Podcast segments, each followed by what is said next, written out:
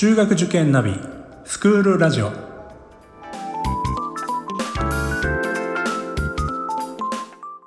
スクールナビゲーターののびるです。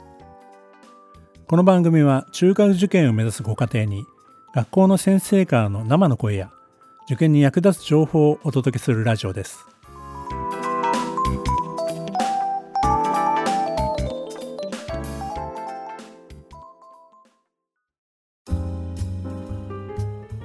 今回はクラスが下がってしまったがテーマです。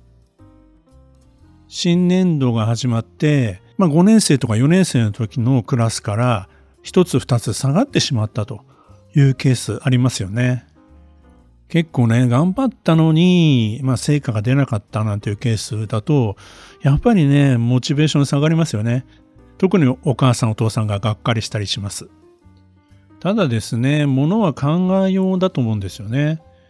テストの点数でですね、クラス分けを行っている塾の場合、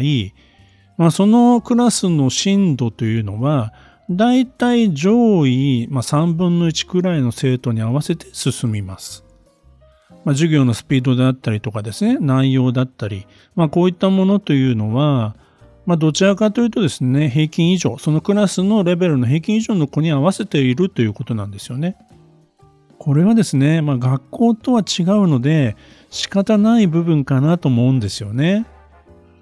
クラスのまあ約半分とか3分の1に合わせて、まあ、授業が進むという場合ですね、それ以外の子どもたちにとって、特にそのクラスのギリギリのところにいる生徒にとってはですね、授業のスピードも速いし、難しく感じる。これが毎回毎回起きるわけですよね。結構苦痛な部分というのがあると思うんですけども、それでもやはり頑張ろうと思う子はですね、一生懸命授業を聞いてノートを写して宿題、まあ、全部は終わらないけども、なんとかやっていく。そんな日々を送ってるということが考えられます。ただ何にしろ余裕がないですから、じっくり考えて理解する、そういった機会がなかなかないんですよね。とにかく終わらせることが目的になって、まあ、作業的な勉強になってしまうと、当然やはり結果はなかなか出ないと、悪循環を繰り返してしまう可能性があるんですね。ですから、まあ、そういう状況で上のクラスにしがみついているよりは、一つクラスが下がってでもですね、そのクラスの、まあ、中上位にいる方がですね、余裕ができて理解も深まるということもあるんですよ。ですから、クラスが下がった方が結果的に模試の成績なんか上がるということ、よく起こります。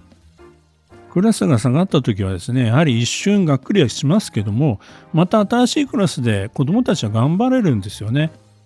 それをですね、いつまでもぐじぐじとですね、まあ言ってしまうのはですね、どちらかというと大人の方かなとなってしまうので、まあもうとにかくですね、なぜクラスが下がったのかをちゃんと分析した上でですね、その教科や単元をですね、しっかり復習するということ。まあ、やるべきことをしっかりやれば、また、あの、次のね、結果は出てくるので、まあ、そういうふうに切り替えてあげてほしいんですね。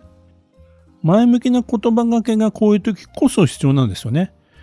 下のクラス下がればですね、結構自分はできる方だなっていうふうに感じますし、そういう意味ではですね、自己効力感、自己肯定感もですね、生まれて、前よりもですね、元気で明るくなんか塾に行けたりすることもあるんですよね。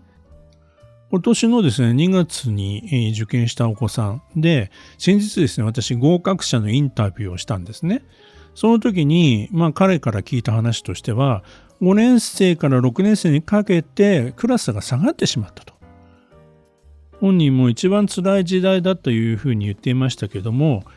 まあ、ただただですね、あの、呆然とするのではなくて、やはり落ちた原因というのが、やっぱり理科社会をちゃんとやってなかったということで、それなら、まあ、家でやれることをやろうということで、まあ、お父さんの協力のもと、朝ちょっとだけ時間を作って、社会の暗記とかを始めたそうなんですね。塾の先生からは、次の模試でここまでの点数が取れたらまた元のクラスに戻すよという約束もあったらしいのでそれに向かって頑張ったそうですそうしたらやはり結果がちゃんと出てですね元のクラスに戻れてそして見事第一志望に合格というふうになったそうなんですよねそうした経験を通じてですね、まあ、やればできるっていう、まあ、そういった実感も持てたようなんですよね。ですから、まあ、クラスが下がったっていう結果自体はですね、本当に悔しい、まあ、なんていうのかな、辛い経験にはなるんですけども、それを乗り越えてですね、頑張ることで、次につながっていくという。これが入試の前に経験できたというのは大きかったんじゃないでしょうか。中学受験をする過程では、親子ともにですね、現実に直面して、いろいろな選択や判断が求められることがありますよね。しかし、基本はその事実をですね、前向きに捉えて、一つの経験としてですね、次に生かしていく。これが子供の次の成長へとつながっていくんだと思います。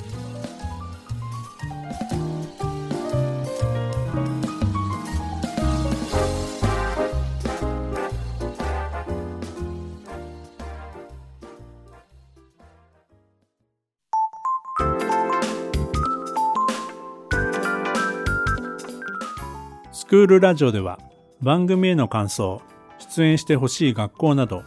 皆様からのお便りをお待ちしております。また受験に関する質問や相談にもお答えしていきますので概要欄の Google ホームからお気軽にお寄せください。Apple、Amazon、Google、Spotify などの無料のポッドキャストアプリで購読やフォローなどのボタンを押していただくと更新情報が届きますので便利です。それでは次回もスクールラジオでお会いしましょう。